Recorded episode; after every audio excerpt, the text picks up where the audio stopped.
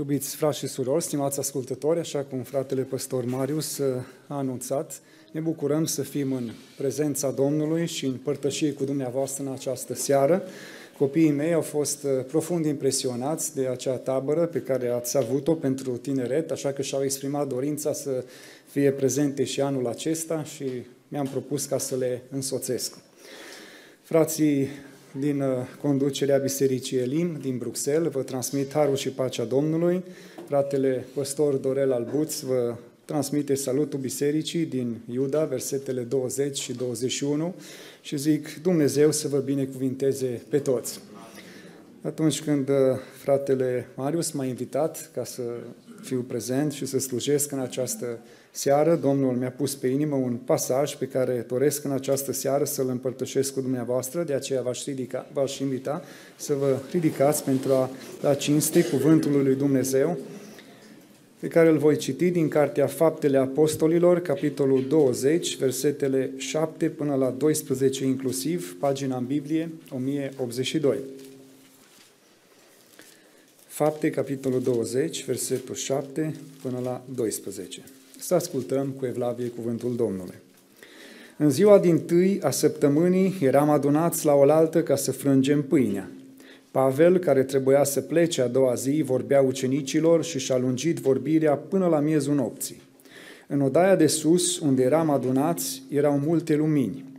Și un tânăr numit Eutih, care ședea pe fereastră, a adormit de-a binelea în timpul lungii vorbiri a lui Pavel, biruit de somn, a căzut jos din catul al treilea și a fost ridicat mort. Dar Pavel s-a coborât, s-a repezit spre el, l-a luat în brațe și a zis, nu vă tulburați, că sufletul lui este în el. După ce s-a suit iarăși, afrând pâinea, a cinat și a mai vorbit multă vreme până la ziua, apoi a plecat. Flăcăul a fost adus viu și lucrul acesta a fost pricina unei mari mângâieri. Amin. Vă invit să reocupați locurile. Dragii mei, fiindcă s-a, s-a oferit această oportunitate ca în această seară să vestesc Cuvântul lui Dumnezeu, aș dori să transmit un mesaj bazat pe acest pasaj biblic și cred că acest pasaj biblic se potrivește extraordinar, fără să știu dinainte, deși bănuiam oarecum, am, știam că biserica din Sighet este în renovare, dar n-am înțeles aluzia fratelui păstor Marius că vii să mă întâlnesc jos, la cavă. Mă gândeam că este un timp de rugăciune uh, special între slujitori și apoi se merge sus. Nu, nu puteam să realizez. Uh, dar sigur se potrivește extraordinar acest pasaj, fiindcă la fel cum acel loc de întâlnire de la catul al treilea în care s-au adunat Apostolul Pavel, câțiva tovarăși de slujbă însoțitori ai lui, unde era prezent și acest tânăr, protagonistul nostru, pe nume Eutih, era un loc mai strâmt, cu ferestre mici, cu câteva lumini, uh, câteva candele așezate pe perete. Așadar, bazați pe acest cuvânt al lui Dumnezeu, aș dori să transmit un mesaj Bisericii Betel din Sighet, și anume un tânăr cu trupul înăuntru, dar cu inima în afară. Un tânăr cu trupul înăuntru, dar cu inima în afară. Sigur, înainte de a ne apropia de acest pasaj, de acest cuvânt al lui Dumnezeu, aș vrea să stabilim în primul rând un termen foarte clar și anume faptul că acea întâmplare a fost cu adevărat o minune. Deși pentru unii cititori, interpreți ai Bibliei, atunci când se apropie de acest text, afirmația Apostolului Pavel iar lăsa cumva să se înțeleagă că n-a fost vorba de o moarte fizică, ci doar așa Eutih a leșinat. Ei bine, dați-mi voi să vă spun, Luca, cel care ne relatează această istorioară, un colaborator al apostolului Pavel, așa după cum bine știm, era medic de meserie și a confirmat foarte clar și sigur vom ajunge la unele detalii ca să ne dăm seama că de unde a căzut el al treilea cat nu este ceea ce este astăzi, ci casele erau foarte înalte. În acea vreme, acel al treilea cat era echivalentul undeva între 12-15 metri. Vreau să vă spun că ceea ce spune Luca, acesta este adevărul, tânărul era cu adevărat mort. În momentul în care Pavel afirmă sufletul este în el, Pavel nu spune că tânărul n-a murit, ci pur și simplu, în acel moment, Dumnezeu a produs minunea prin mâinile apostolului Pavel, care s-a repezit spre tânăr, l-a îmbrățișat și prin această minune Dumnezeu a dat o nouă speranță, un nou suflu bisericii, ca biserica să se revigoreze, să se întărească în credință. Stăvit să fie Domnul! Sigur, pasajul care consemnează somnul acestui tânăr pe nume Utih este cea mai luminoasă cronică din Noul Testament a închinării timpurii ai bisericii. Din uh, această relatare observăm cum creștinii în acele vremuri, în acel prim secol, ei se adunau, au început să sărbătorească învierea Domnului nostru Isus Hristos din morți, bucurându-se împreună în prima zi a săptămânii, această ocazie, la frângerea pâinii sau cum numim noi la cina Domnului, ei au frânt pâinea și s-au împărtășit cu această ocazie și împreună au ascultat o predică. De fapt, ceea ce s-a întâmplat în uh, acel moment era faptul că Apostolul Pavel, care misiona, era într-o călătorie misionară, însoțit de câțiva tovarăși ai lui, era în drum spre Ierusalim, era la întoarcerea din cea de-a treia călătorie misionară, el trecuse prin Macedonia, trecuse din Macedonia în Troa și a rămas suficient timp pentru a se întâlni cu frații și cu ucenicii în acel oraș pentru a serba cina Domnului împreună cu ei. Sigur, locul în care a avut loc acest eveniment avea dimensiuni considerabile, așa cum anticipam și spuneam, și anume avea trei etaje, avea trei caturi, iar ei erau adunați mai precis în odaia de sus. Sigur, odaia de sus ne spune și ne transmite multe lucruri. În Scriptură, odaia de sus este ceva semnificativ, dar vom reveni asupra acestui aspect Uh, știm bine că în odaia de sus au avut loc minuni, în odaia de sus erau adunați ucenicii când s-a coborât Duhul Sfânt pentru prima dată peste ei, dar vom reveni asupra acestui aspect, deoarece biserica primară în sine era biserica odăii de sus, biserica care se întrunește, care se închină, se roagă lui Hristos, care primește putere spirituală, care primește revigorare prin Duhul Sfânt.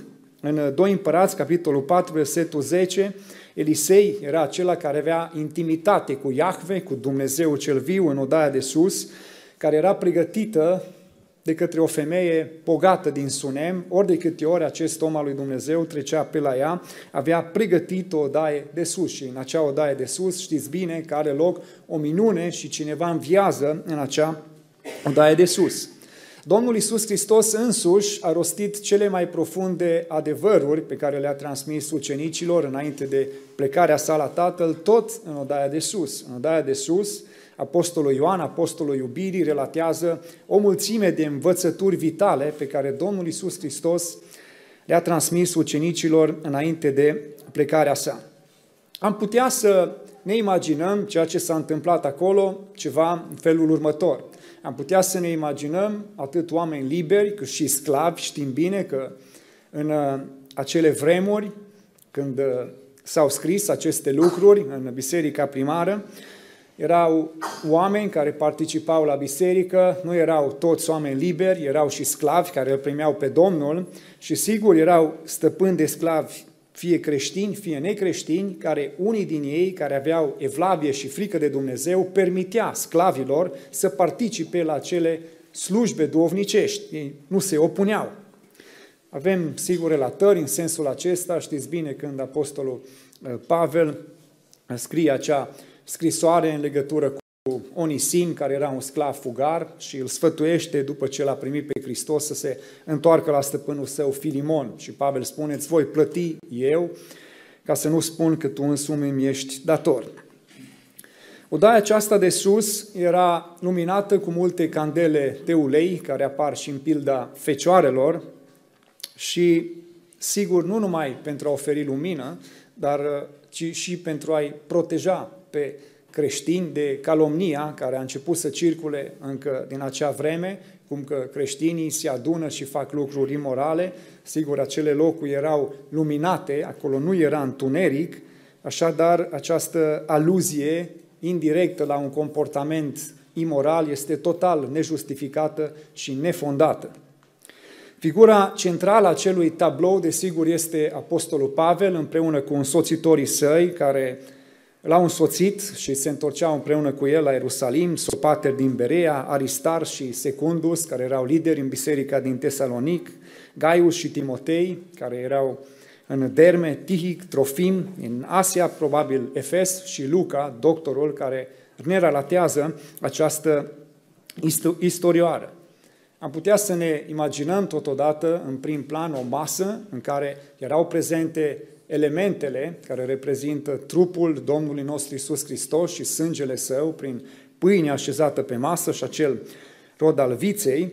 Și din nou putem să ne imaginăm cum acele lumini despre care Scriptura spune că erau multe lumini în odaia de sus, cum cad cumva pe fața lui Pavel, pe trupul său și lasă să iasă în evidență acele cicatrice, acele biciuri, acele lovituri, acele suferințe pe care el le-a suportat în calitate de ucenic, sigur, al Domnului Iisus Hristos, știm bine despre el, că el s-a întâlnit cu Hristos mai târziu, în același timp în care cei din tâi apostoli s-au întors, el s-a întors după înălțarea Domnului Iisus Hristos la cer, știm bine relatările din fapte capitolul 9 și 22, când Domnul Iisus Hristos iese înainte, când uh, ducea creștinii să fie uciși în timp ce a primit o împuternicire, era spre drumul Damascului. Nu avem nicio consemnare a subiectului predicii Apostolului Pavel, dar din scrierile lui putem deduce faptul cu siguranță că Apostolul Pavel n-a predicat altceva decât pe Iisus Hristos și pe El răstignit. Fiindcă Pavel spune, eu nu doresc să știu altceva între voi decât pe Hristos și pe El răstignit.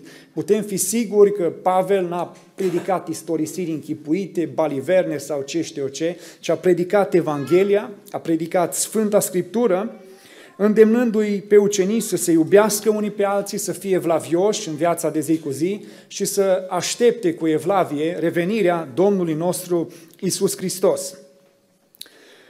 Oamenii se duceau atunci la adunările creștine fără să se întrebe mai dinainte la cât se va termina, cât va ținea, care este punctul în care se va spune aminul. Deducem aceste aspecte din cele ce le scrie acest uh, doctor prea iubit Luca. Sigur, acum eu nu vreau să insist asupra acestui uh, aspect ca să credeți dumneavoastră că vreau să-mi fabric o scuză dacă voi fi lung în seara aceasta. Dar totuși, Vreau să vă spun că acest lucru este încurajator pentru unii predicatori, chiar și dumneavoastră, dintre cei care predică Evanghelia, și anume faptul, dacă totuși la predica lui Pavel, care l-a predicat pe Hristos și pe el răstignit, totuși s-au găsit unii să adoarmă în biserică, cine suntem noi? Nu? Eu unul nu pot să mă compar cu Apostolul Pavel. Dar vreau să vă spun că am putea deduce de aici că și Luca oarecum urmărea aminul final, deoarece din expresia lui rezultă acest lucru, că Pavel și-a lungit vorbirea până la miezul nopții, dar totuși Luca caută o scuză pentru apostolul Pavel și motivează prin faptul că a doua zi Pavel trebuia să plece. Cu alte cuvinte, doctorul Luca ne spune, Pavel și-a lungit această vorbire, fiindcă el a primit ceva din partea lui Dumnezeu.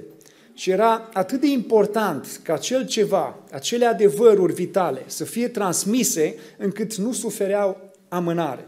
De aici putem noi să extragem o idee și anume, atunci când Dumnezeu vrea să ne vorbească ceva, efortul nostru nu este prea mare, nu este niciodată prea mult.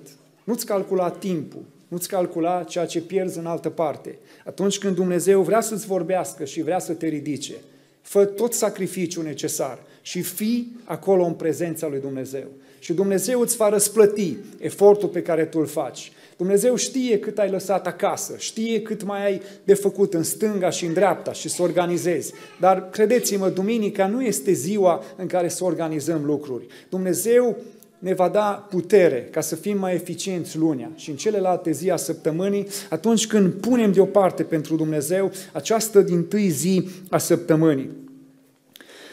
Sigur, personajul secundar al acestei istorisiri a lui Luca este acest tinerel pe nume Eutih, care s-a cocoțat undeva pe pervazul unei ferestre, așezându-se într-un loc, am putea spune noi, de unde putea să vadă mai bine, să audă totul, din punctul acesta de vedere, era super pentru el, însă acest tânăr s-a așezat într-un loc foarte periculos.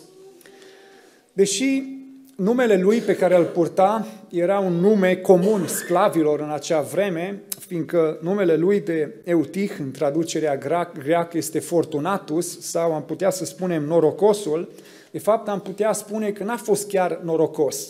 Dar n-aș vrea să folosesc expresia nici ghinionist, fiindcă noi nu credem în noroc sau ghinion. Noi credem în providența divină, care are totul sub control și care controlează toate lucrurile și care ne numără până și perii de pe vârful capului. Însă, în contrast cu acest nume, norocosul, el n-a fost chiar atât de norocos, având în vedere ceea ce i s-a întâmplat. Însă, acest tânăr, sigur, era expus unei predici mai lungi decât ceasul lui biologic putea suporta. Pe undeva este scuzabil lucrul acesta, având în vedere că sclavii în acea vreme erau munciți până la maximum. Sigur, la un moment dat, obicea își spune cuvântul. Dar Luca, doctorul, mai aduce un argument oarecum în favoarea lui Eutih și anume ne spune că în odaia de sus erau multe lumini. Am stat să mă gândesc mult la acest argument, la acest aspect și sigur un timp nu l-am înțeles. Dar apoi am înțeles că de fapt atunci când în odaia de sus erau puse multe lumini, fiindcă era un loc întunecos, acele lămpi pe bază de ulei despre care vă spuneam, ele consumă oxigenul. Și sigur se formează acel bioxid de carbon care provoacă somnolență și care poate să adoarmă chiar și pe cei mai tari. Dar pe cei obosiți, sigur, poate să adoarmă. Acest tânăr a fost somnolent, a căzut într-un somn foarte adânc, așa ne spune Luca, și-a pierdut echilibrul și a căzut, probabil, nu ni se spune aici în Biblie, probabil scoțând un strigăt în timpul căderii libere de la al treilea cat, trupul său a lovit trotuarul. Adunarea din acel loc, congregația, s-a panicat, imediat apostolul Pavel, el și-a întrerupt vorbirea, n-a spus, băi, voi fiți atenți la mine, ascultați Evanghelia, lasă-l pe Eutic, că e mai important cuvântul. Nu, apostolul Pavel s-a oprit din predicarea lui, și țintă s-a dus în grabă spre Utih, s-a repezit asupra lui și l-a luat în brațe. Și în acel moment Dumnezeu a făcut o minune.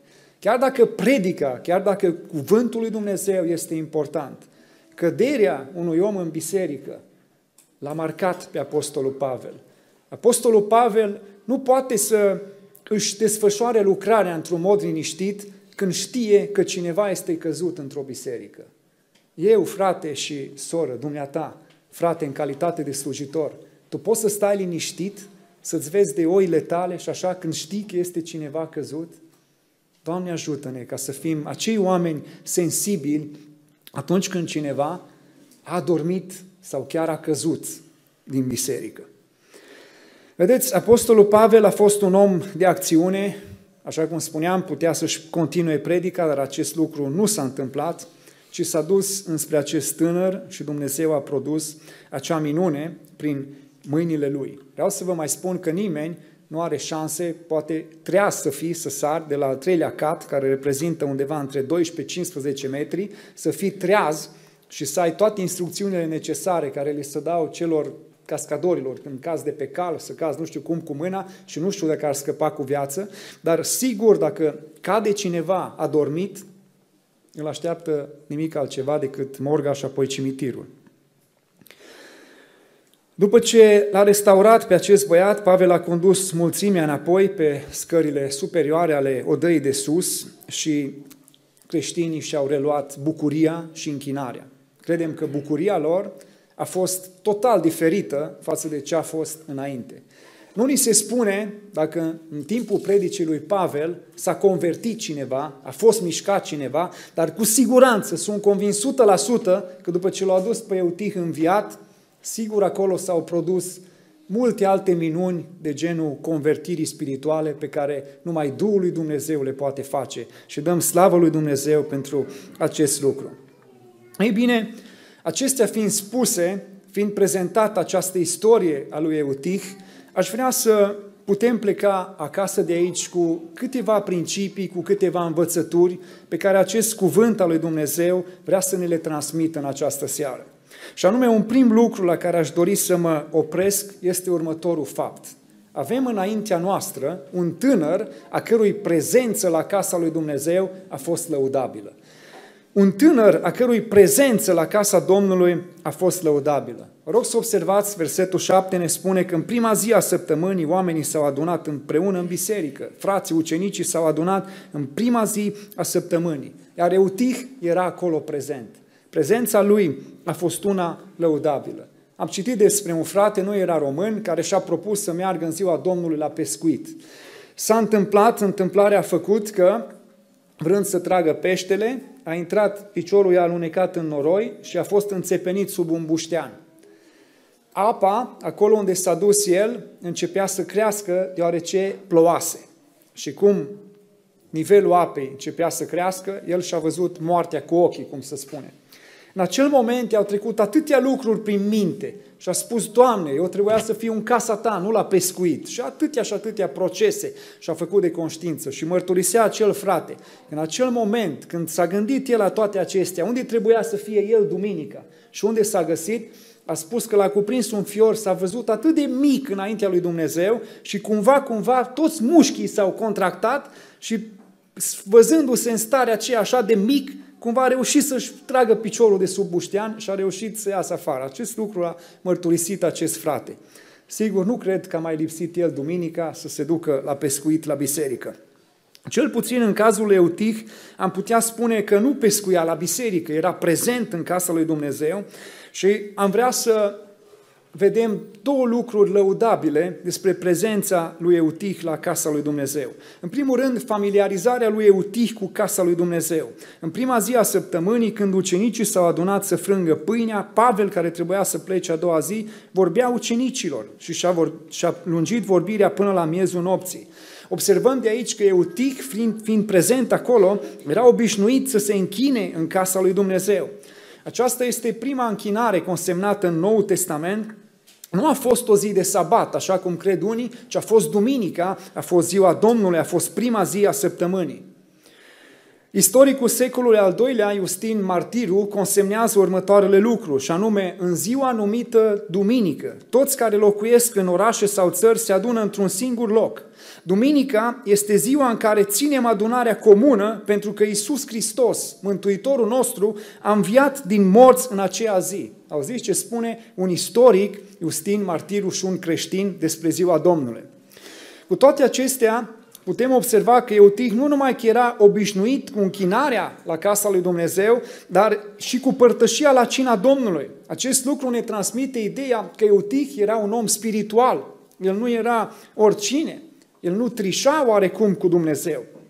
Ca să poți participa la cină, acel eveniment pe care ucenicii îl aveau, trebuia să fii pregătit, trebuia să fii un om spiritual, nu-i așa? Nu puteai să fii prezent la cină și să ai lucruri condamnabile în viața ta.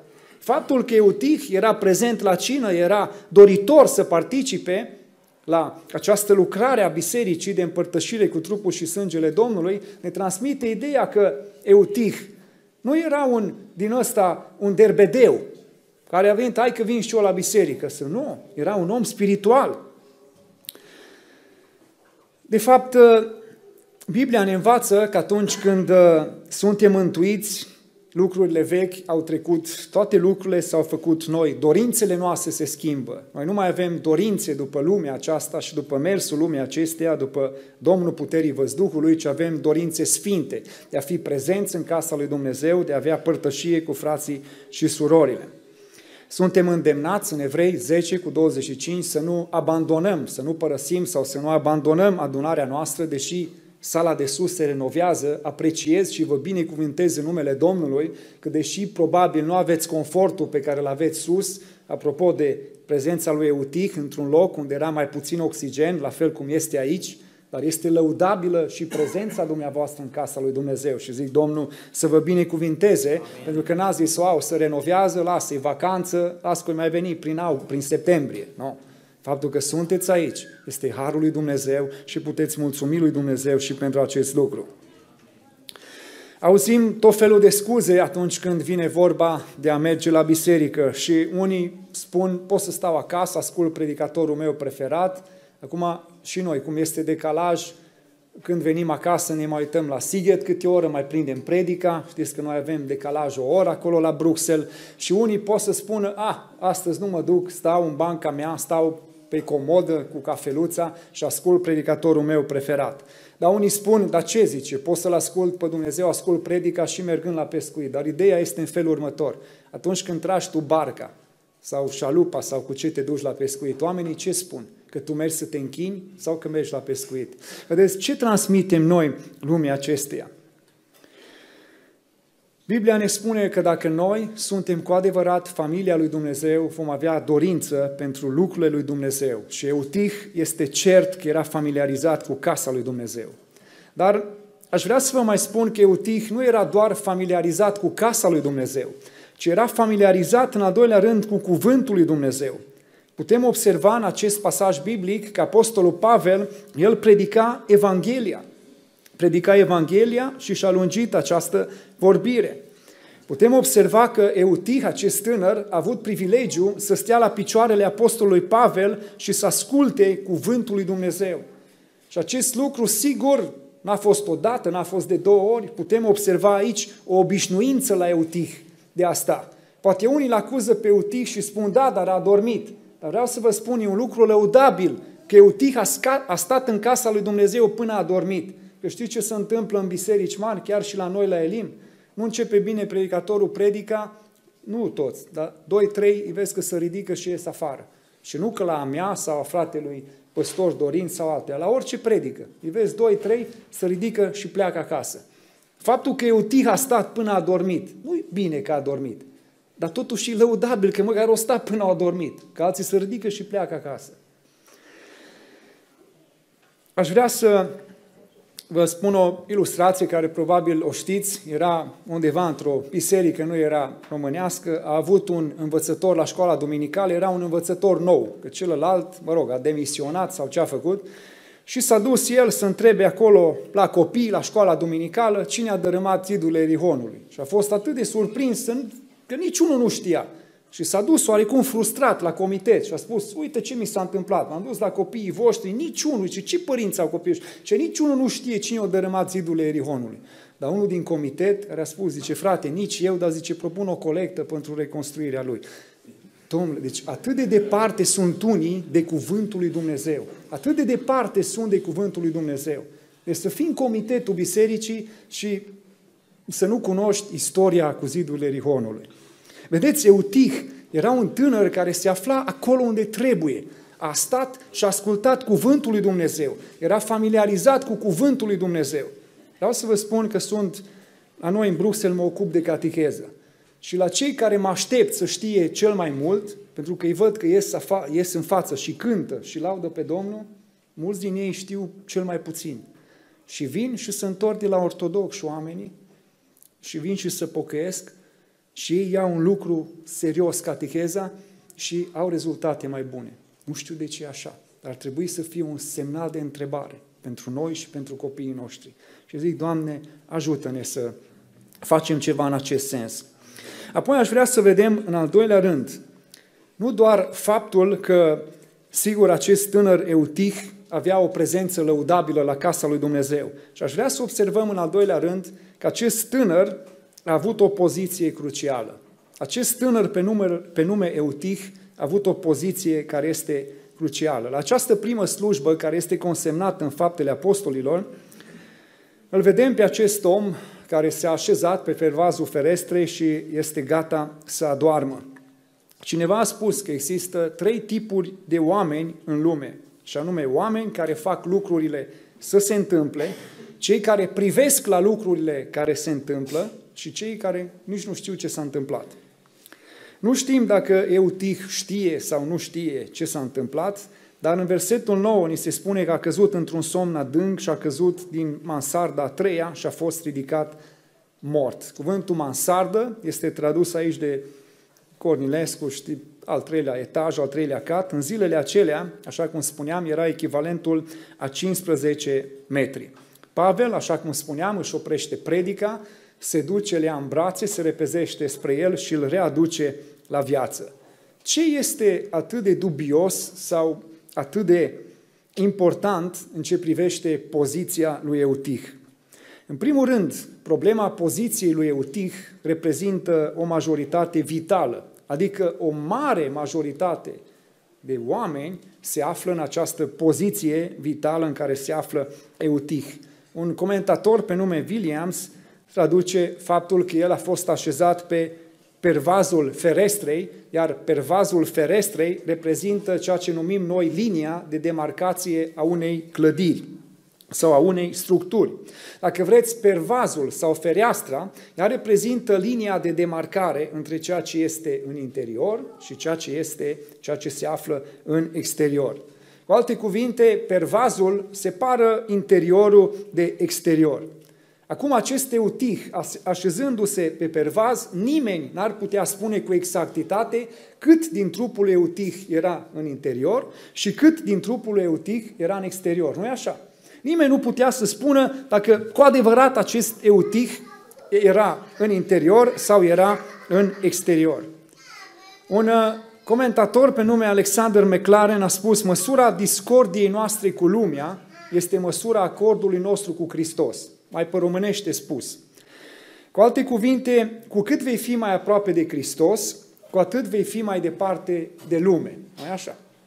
Aduc aminte, fac aici o, o pauză, nu mi-am programat această ilustrație, dar era o doamnă care voia să angajeze un birjar.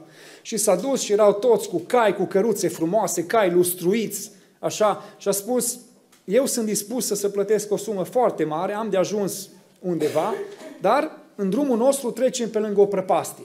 Cine din voi este gata să mă duc că-i ofer suma asta? Dar mai întâi, nu vă repeziți toți, facem un test. Spune tu, cât ești dispus, cum ești dispus să mă duci pe lângă acea prăpastie? Spus, Doamne, eu pot să te duc, zice, 10 cm trec cu roata pe lângă prăpastie. Dar vine unul și zice, Doamnă, asta e zero. Zice, eu pot să te duc pe lângă acea prăpastie, zice, mie îmi stă roata de la căruță, îmi stă pe marginea prăpastiei, celelalte roți stau în aer. Zice, eu atât de profesionist, de performant în meseria mea de căruțaș. Hmm, spune Doamna. Dar zice, da, tu? Ce Doamnă, zice, pe mine dacă mă angajez, zice, eu pot să-ți garantez că pot să te duc cât de departe de prăpastie. Și a spus acea doamnă, zice, pe tine te angajez. Deci sunt unii care vin la Hristos, la pocăință și spun, bine, dar zice, cât să-mi las părul? Zice, bărbatul să nu poarte părul lung, dar zice, am voie atât, am, că el ar vrea la limită să-l lase. Sau surori, dar cât să fie aia? Dar cât să fie ă, fusta? Cât să fie aia? Și fiecare cumva ar vrea să meargă la limită. Doamne, te rog, dă-ne înțelepciunea celui căruțaș al treilea, să mergem pe mijlocul cărărilor neprionirii și să ne ținem cât de departe de prăpăstii că tare bine este de noi. Marele evanghelist Gypsy Smith a spus, dacă ești în interior cu Dumnezeu, atunci ești în exterior față de tot ceea ce reprezintă lumea. Și ne spune Iacov, suflete prea curvare, nu o spun eu, ci Iacov, nu știți că prietenia cu lumea este vrăjmășie împotriva lui Dumnezeu? Din nou, ni se spune că acest eutih a trecut de la al treilea cat. Al treilea cat este măsura, oarecum, a nivelului nostru cu Hristos.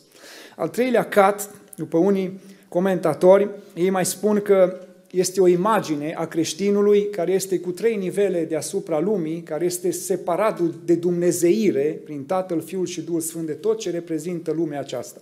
Noi suntem, noi avem, dacă vreți, conform Coloseni, viața ascunsă cu Hristos în Dumnezeu.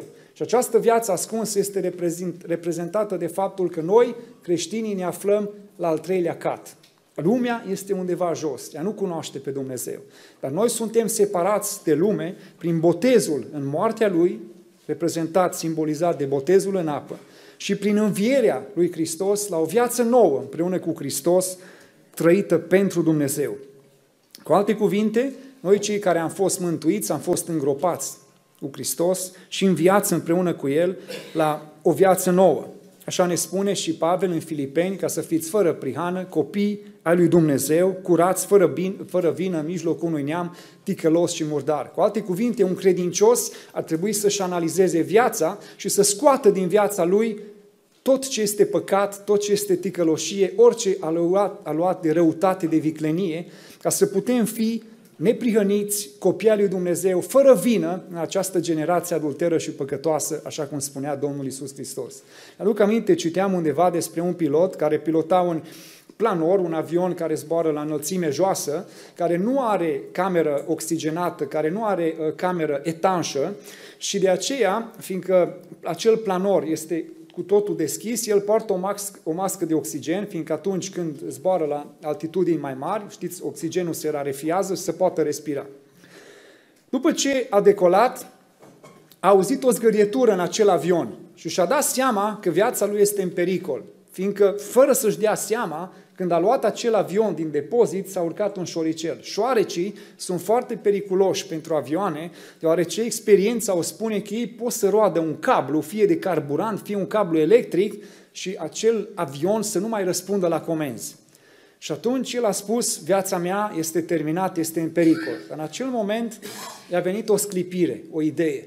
Și anume, știind că doar el are oxigen și șoricelul nu are oxigen, a venit ideea să se ridice undeva sus, sus, sus cu avionul. S-a ridicat sus până la o altitudine în care oxigenul era atât de rarefiat încât șoricelul a murit. Sigur, murind acel șoarece, a scăpat de orice pericol. Ce vreau să vă transmit prin această ilustrație este faptul că și noi trebuie să ne înălțăm în Hristos, să ne apropiem de Dumnezeu și atunci orice amenințare a păcatului, orice urmă va dispare. Zic, Doamne ajută-ne la lucrul acesta, ca să fim gata, să fim pregătiți pentru Tine. Dar vedeți, se pune aici întrebarea, cineva ar putea să pună întrebarea, bine, bine, dar de ce n-a căzut Eutic dacă a dormit? De ce nu a căzut înăuntru? De ce a căzut afară? Vedeți, dacă totul a dormit, nu? Era poate mai bine să doarmă, să cadă înăuntru, dădea poate cu capul de o bancă, să trezea, avea un cucui, dar nu murea, nu? Mai bine un cucui, o vânătaie, decât să cazi zdrobit de la al treilea cat. Avem printre noi și dăm slavă lui Dumnezeu frați care nu doar slujesc, dar care sunt și profesori, care ar putea să ne explice mai bine lucrul acesta fizic. Noi știm că un corp, nu? un obiect, el se înclină în funcție de unde este centrul său de greutate. Dacă centrul de greutate este în afara super, uh, superfici, vine în franceză să spun, în afara suprafeței lui de sprijin, atunci acel obiect se va înclina în acea direcție, nu e așa? Atunci ce deducem noi de aici? Având în vedere că acea compoziție a lui Eutih era omogenă a corpului, că atunci când a căzut, el era înclinat mai mult în afară decât înăuntru, nu e așa? Dacă era, ok, pe pervaz, dar era mai mult înclinat înăuntru și a venit somnul, unde cădea? Cădea înăuntru. Vedeți, cu alte cuvinte, aș vrea să ne punem întrebarea, când vine testul somnului, unde ne găsește? Înăuntru sau afară? Sau mai mult înăuntru, sau mai mult în afară? Unde ne găsește testul somnului? Vedeți, peste cele 10 fecioare, Biblia le numește pe 5 înțelepte, pe 5 neînțelepte. Dar de adormit, cât i-au adormit? Toate, nu e așa? Adică nu pot să mă bat cu pumnul în piept să spun, Doamne, eu niciodată nu voi adormi, nu voi ațipi. Ar putea spune careva de aici, Doamne, eu niciodată. S-ar putea ca mult de aici să fie ațipit, poate. Dar Domnul ne-a trezit la timp, să nu ne zdrobim, să nu cădem. Așa ce spune cuvântul în proverbe? Cel neprianit cade de șapte ori în Proverbe 24 cu 16 și se ridică, dar cei răi se prăbușesc în nenorocirea lor. Știți de ce? Fiindcă cel neprionit cade pe cale și se ridică pe cale. Vine somnul, adorme, cade pe cale și se ridică de pe cale. Nu este de dorit somnul. Nu este deloc de dorit somnul. Dar dacă a venit acel test al somnului, unde te găsește pe tine, frate și soră? Dacă ești mai mult în afară, s-ar putea să cazi, să fii zdrobit și să nu te mai întorci niciodată în casa lui Dumnezeu. Și chiar să-ți ratezi veșnicia. Dar dacă te găsești înăuntru, slăvit să fie Domnul, ne ridicăm. Nu te bucura de mine, vrăjmașă, spune Mica 6. Căci chiar dacă am căzut, mă voi ridica iarăși, mă voi scula iarăși. Totuși, chiar dacă stau în întuneric, spunea Mica, Domnul este lumina mea. Este, poate, atât de pentru unii să vină momentul întunericului și nu este de dorit pentru nimeni. Să vină momentul somnului și nu este de dorit pentru nimeni. Dar dacă totuși vine acel moment, am vrea să ne găsească pe toți înăuntru. Să ne trezim ca și acele fecioare înțelepte și să spunem, wow, Doamne, îți mulțumesc că m-ai trezit. și îți mulțumesc că am ceea ce trebuie, că am un de lemn. Că pe celelalte le-au găsit în afară. Nu mergeți la piață, faceți rost, cumpărați și n-au mai avut timp. Vedeți, de aceea testul somnului este foarte important. Unde te găsește? Acum, sigur, eu nu știu care sunt ferestrele pe care stai dumneata. Eu nu știu care sunt acele ferestre. Dar mă rog ca Duhul Sfânt al lui Dumnezeu, care este prezent în această seară aici, chiar dacă este sub solul bisericii și nu este frumoasa sală de sus, El să te cerceteze, să te ajute să te dai jos de pe fereastră. Este Facebook-ul, este Windows-ul, este TikTok-ul, nu știu ce, care este fereastra. Poate unii stau pe fereastra pornografiei, pe fereastra minciunii. Sunt atâtea și atâtea ferestre și nascunsii sunt pe acea fereastră. Și aici în biserică pozăm altfel. Doamne ajută-ne să nu ne mai jucăm cu tine, să ne dăm jos de pe aceste ferestre pe care stăm. Apoi tot în legătură cu poziția lui Eutih, ea ne dezvăluie o parodie izbitoare.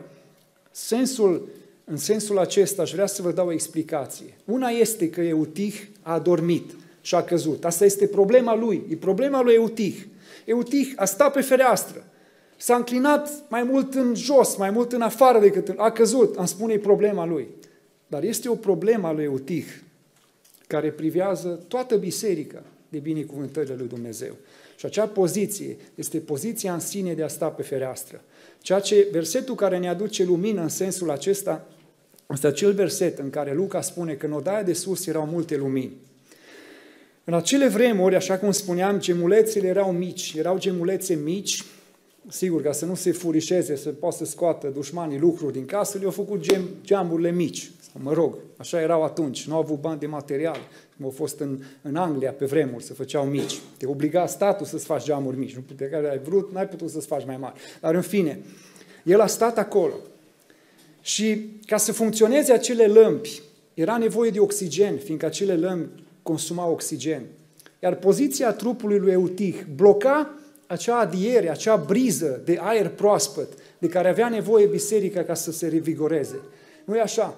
În acele vremuri nu era dublu flux, cum avem noi. Nu era climatizare, nu era aer condiționat. Și ce bine era ca ferestrele să fie degajate, să poată Dumnezeu oxigena biserica. Dar ia că pe Eutih s-a proptit chiar într-o fereastră. Probabil a, a blocat aerul, a blocat acea briză de oxigen pentru mulți frați care erau acolo. Dar problema asta, dacă am vrea să o vedem altfel, s-ar putea ca oameni ca tineri ca Eutih să blocheze prin viața lor, prin felul lor de a fi și cu Dumnezeu și cu lumea, briza Duhului Sfânt prin care Dumnezeu vrea să sufle în biserică. Oamenii de afară ar vrea să privească în biserică ce se întâmplă, cum Dumnezeu lucrează, cum Dumnezeu face minuni, cum Dumnezeu vorbește, cum Dumnezeu vindecă, Dumnezeu ridică. Dar nu pot de Eutih, că Eutih stă acolo în geam și briza Duhului Sfânt este împiedicată să bată. Și Eutih nu-și face doar lui rău prin riscul de a cădea de pe pervaz, dar face rău și onoarei numelui lui Dumnezeu. De aceea Domnul Iisus Hristos a spus să vă feriți să fiți o piatră de păcătuire pentru cineva. Viața gen Eutih poate să fie o pricină de păcătuire pentru alții.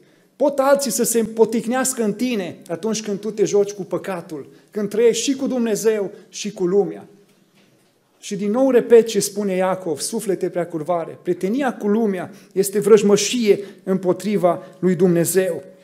De aceea noi trebuie să fim foarte atenți în sensul acesta, pentru că s-ar putea nu doar să ne facem nouă rău, dar să împiedicăm ca alții să se mântuiască din pricina noastră, văzând faptele noastre, văzând felul nostru de a fi, că noi când suntem în biserică suntem evlavioși și cântăm și aleluia și cântă cel mai tare, că nimeni nu-l poate.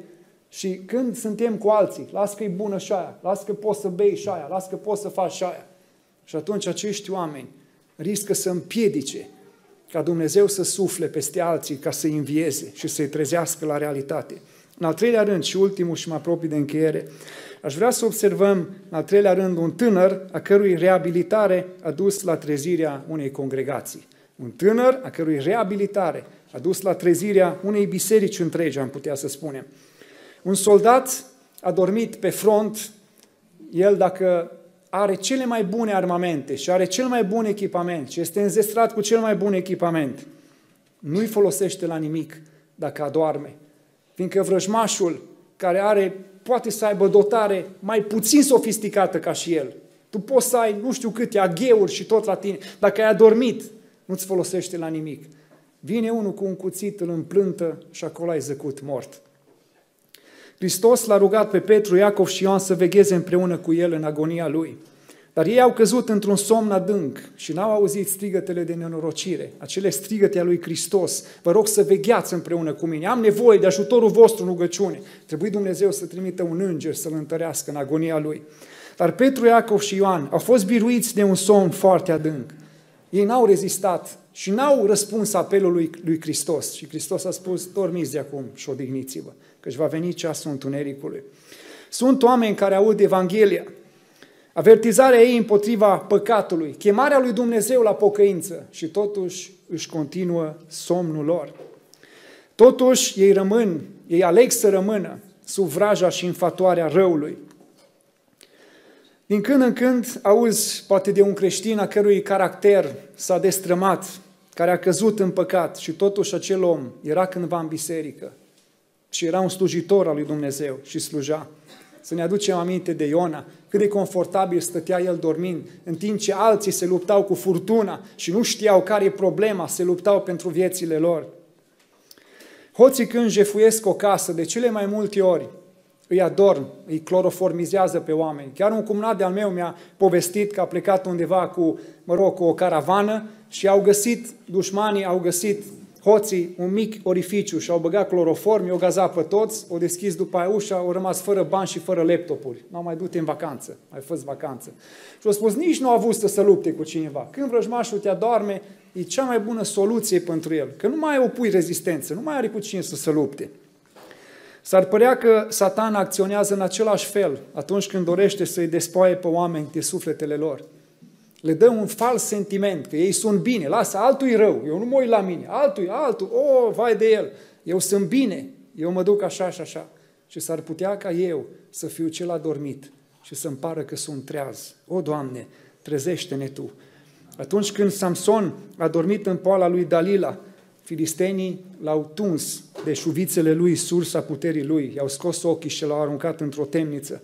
Atunci când Sisera a epuizat după marea bătărie de la Chison, i-a făcut încredere a elei, a spus, îți pămâini bune, uite, zice, eu cer apă și îmi dă lapte. Și un țăruș i-a fost străpuns, i-a trecut prin țeasta capului și a străpuns tâmpla. Vedeți? Amintiți-vă de retragerea dezastruoasă a lui Napoleon la Moscova în anul 1812. Cea mai bună relatare pe care o avem despre această ilustrație este a lui Arman Calencourt, ducele de Vicenza, care ne spune că acel general a rugat oamenii să nu se lase biruiți de somn, pentru că în momentul în care te lași biruit de somn, gerul îți distruge organismul. Mulți cădeau biruiți de somn, cădeau și înghețau în zăpadă. Cei care rezistau somnului și se împotriveau somnului au reușit să scape cu viață. Luther a avut un vis despre cum la un moment dat îl vedea pe diavolul cum stătea pe tronul său și și-a convocat armatele de demoni. Și spunea el că ascultând relatările agenților diavolului, a venit un demon și a spus, ce vei face cu creștinii? Și a spus el, zice, am făcut să sufle un vânt foarte puternic și am distrus o corabie pe care erau foarte mulți creștini. Și satana spune, și ce cu asta? Sufletele lor totuși sunt mântuite. A spus un alt ambasador al satanei, zice, am făcut, am făcut să fie inima rea afară de cale din rea, a unor împărați și așa, și am dat creștinii la fiare. Ce și cei cu asta? Sufletele lor sunt vii pentru Dumnezeu și eliberate. Și a venit un alt ambasador, un alt demon și a adus raportul său și a spus, stăpâne, timp de 10 ani m-am luptat cu un creștin să-l fac să doarmă și până la urmă am reușit să-l, să arunc într-un somn adânc. Și deodată coridoarele iradului au strigat de triumf. Pentru că doar așa un creștin poate să fie biruit. Poți să-l chinui, poți să-l arunci la fiare, poți să faci ce vrei cu el. Nu vei putea niciodată să-l despoi pe un creștin de sufletul, de mântuirea lui care aparține lui Hristos. Dar vai de un creștin adormit. De aceea este timpul să ne trezim în sfârșit din somn, să alungăm orice lucrări ale întunericului din viața noastră, orice lucru cât de mic care ar putea să fie o piedică în alergarea noastră spre împărăția lui Dumnezeu. Și încă ceva, atunci când cade cineva în biserică, care ar trebui să fie răspunsul nostru, frați și surori? O, zici, uite-te la ăla, cine a fost și a căzut. No, nu v-am zis eu, nu v-am zis eu, nu-l băgați acolo, nu-l faceți, uite că a căzut. Și l-a spus, poate pe unul un comitet, pe unul l-a spus uh, dirijor la nu știu ce, zice, v-am spus, uite ce s-a întâmplat. Oare asta ar trebui să fie reacția noastră? Nu asta e treaba lui Dumnezeu? La care ar trebui să fie reacția noastră când cineva cade biruit de somn în biserică?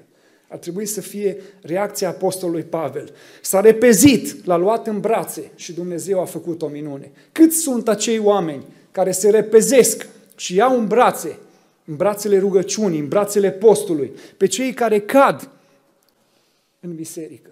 Câți sunt acei oameni? Și zic, Doamne, ajută-mă ca să fiu așa. Sunt convins că după ce Eutic a fost readus la viață și cei care au fost pe punctul de a dormi și au zis, băi, să adorm, mai are ăsta multe puncte din predică, adorm, mai trag, nu mă vede nimeni după stâlp sau nu. Cred că ăia s-au trezit și cred că nu mai dormit altul în biserică, când au văzut acea minune pe care Dumnezeu a făcut-o prin Apostolul Pavel. Dar știți unde vreau să finalizez? Unii se trezesc doar când alții cad morți. De ce, dragul meu tânăr, ai dori să fii unul din acela care să te trezești numai când vezi pe altul care a căzut mort? Ar fi bine să te trezești acum, în acest ceas, este vremea să te trezești din somn și Hristos te va lumina. Doamne, ajută-ne Amin. să fim treji, să nu dormim și să nu fim credincioși de fațadă, care să fim pe jumătate cu lumea, pe jumătate cu Domnul. Doamne, ajută-ne Amin. să fim copiii tăi, credincioșii tăi și să fim credincioșii nu care nu știu ce s-a întâmplat și nici spectatorii care se uită la ce s-a întâmplat, ci să fim oamenii care fac lucrurile să se întâmple. Amin.